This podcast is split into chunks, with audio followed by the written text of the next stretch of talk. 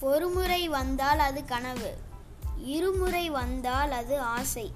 பலமுறை வந்தால் அது லட்சியம். வெற்றி பெற வேண்டும் என்று பதற்றம் இல்லாமல் இருப்பது வெற்றி பெறுவதற்கு சிறந்த வழி. நீ யாராக இருந்தாலும் பரவாயில்லை. நீ எண்ணுவது விண்மீன்களாக இருந்தாலும் உன் உழைப்பால் நீ எண்ணியது உன்னை வந்து சேரும். நீ நீயாக இரு.